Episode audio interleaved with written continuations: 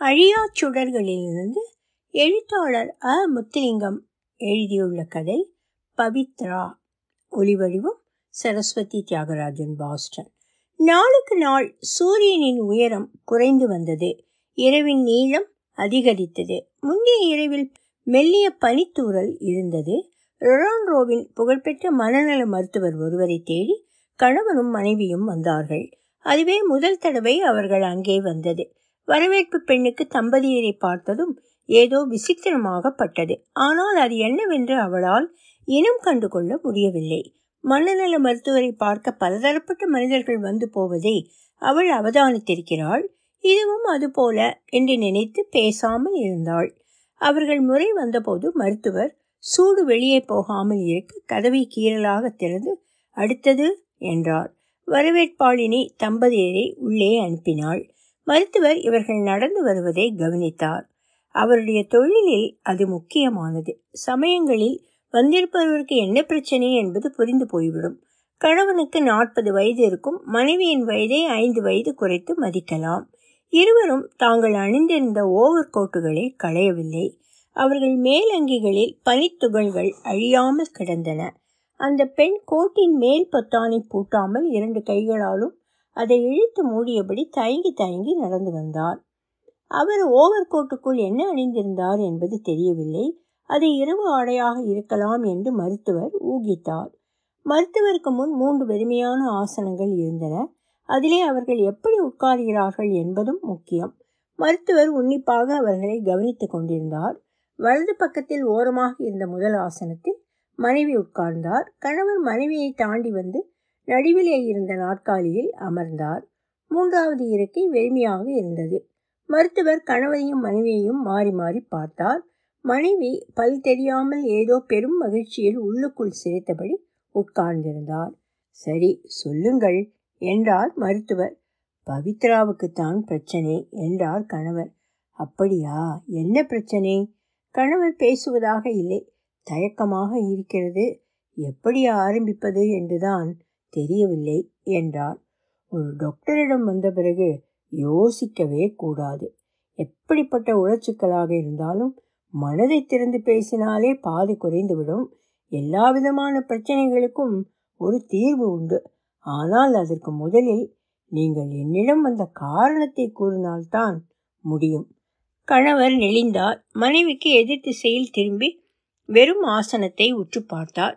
பின்னர் முகத்தை திருப்பாமலே கூச்சமாக இருக்கிறது என்றார். நான் எப்படி வைத்தியம் பார்ப்பது? என்னவென்று சொன்னால்தான் எனக்கு தெரிய வரும் நீங்கள் ஒருவித தயக்கமும் இல்லாமல் பேசலாம். பவித்ரா படுக்கையில் மூத்திரம் போகிறார். இவ்வளவுதானா? இதற்குத்தானா இத்தனை தயக்கம்?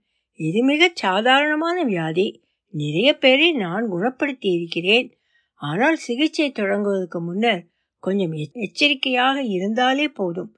இதை நிறுத்திவிடலாம் டாக்டர் நீங்கள் நினைப்பது போல இது சாதாரணமான விஷயம் அல்ல. நீங்கள் தான் இப்படியான வருத்தத்துக்கு ரொரோன்ராவிலேயே ஆகத்தரமான டாக்டர் என்று எல்லா தமிழ் ஆட்களும் சொல்கிறார்கள். அதனால் உங்களை தேடி வந்திருக்கிறோம். ஏற்கனவே இரண்டு டாக்டர்களை பார்த்து விட்டோம். எப்ப? இன்றுதான். இரண்டு பேரையுமா? இரண்டு டாக்டர்மாரையும் ஒருவர் பின் ஒருவராக பார்த்துவிட்டு இப்பொழுதுதான் உங்களிடம் வருகிறோம். கைவிரலை வைத்து யாரோ கதவை சாத்தியது போல மருத்துவர் கொஞ்சம் திடுக்கிட்டது தெரிந்தது. சுழலும் நாற்காலியில் பின்னால் நகர்ந்து லேசாக சாய்ந்து அவர் மனைவியை பார்த்தார். அந்த பெண் ஒன்றுமே நடக்காதது போல சிரிப்பு மாறாமல் மருத்துவரையே பார்த்து கொண்டிருந்தார். அவர்கள் என்ன சொன்னார்கள்? இந்த நோயின் பெயர் நாக்டோனல் எனியூரசிஸ் இதற்கு ஹார்மோன் சிகிச்சை எல்லாம் உண்டு. முக்கியமாக நோயாளிக்கு இந்த நோயினால் தன்னை பற்றிய தாழ்வுணர்ச்சி வெறுப்பு மன உளைச்சல் ஆகியவை ஏற்படாமல் பார்த்து கொள்ள வேண்டும் என்று சொன்னார்கள். சரி நீங்கள் என்னிடம் எதற்காக வந்தீர்கள்? இதை எப்படியாவது நிறுத்திவிடுங்கள் டாக்டர். வாழ்க்கையே நரகமாகிவிட்டது. எவ்வளவு காலமாக இது நடக்கிறது? மூன்று மாதமாக. ஒரு வழி இருக்கிறது. இலகுவான சிகிச்சை. முதலில் இரவு எட்டு மணிக்கு பின்னர் தண்ணீர் குடிப்பதை அவர் நிறுத்த வேண்டும். ஏன்? நீங்கள்தான் சொன்னீர்களே இரவு படுக்கையில் சிறுநீர் கழிப்பதாக. நான் எங்கே இரவு என்று சொன்னேன்? படுக்கையில் சிறுநீர் கழிப்பதாக அல்லவா? சொன்னேன். அப்படியானால் பகல் நேரத்தில் தூங்குகிறாரா? தூங்குவதாக யார் சொன்னது? நீங்கள் என்ன சொல்கிறீர்கள்? ஒன்றுமே புரியவில்லை. பட்ட பகலில் எல்லோர் முன்னிலையிலும் பவித்ரா நடுப்படுக்கையில் உட்கார்ந்து மூத்திரம் பெய்கிறார். மருத்துவர் இப்பொழுது உண்மையிலேயே அதிர்ச்சி அடைந்து விட்டார். இப்படியான ஒரு அனுபவம் அவருக்கு புதிது. மனைவியை பார்த்தார் சுவரிலே ஒட்டிய போஸ்டர் போல அதே சிரிப்புடன் ஒருவித கூச்சமும் இல்லாமல் அந்த பெண் அவரையே உற்று பார்த்தார் மருத்துவருக்கு அடுத்து என்ன கேட்பதென்று தெரியவில்லை. இந்த மூன்று மாத காலத்தில் மற்ற டாக்டர்களால் உங்கள் மனைவியை குணப்படுத்த முடியவில்லையா? மனைவியா? மனைவி என்று யார் சொன்னது? நான் பவித்ராவை சொன்னேன். அது யார் பவித்ரா? எங்கள் மகள் டாக்டர்.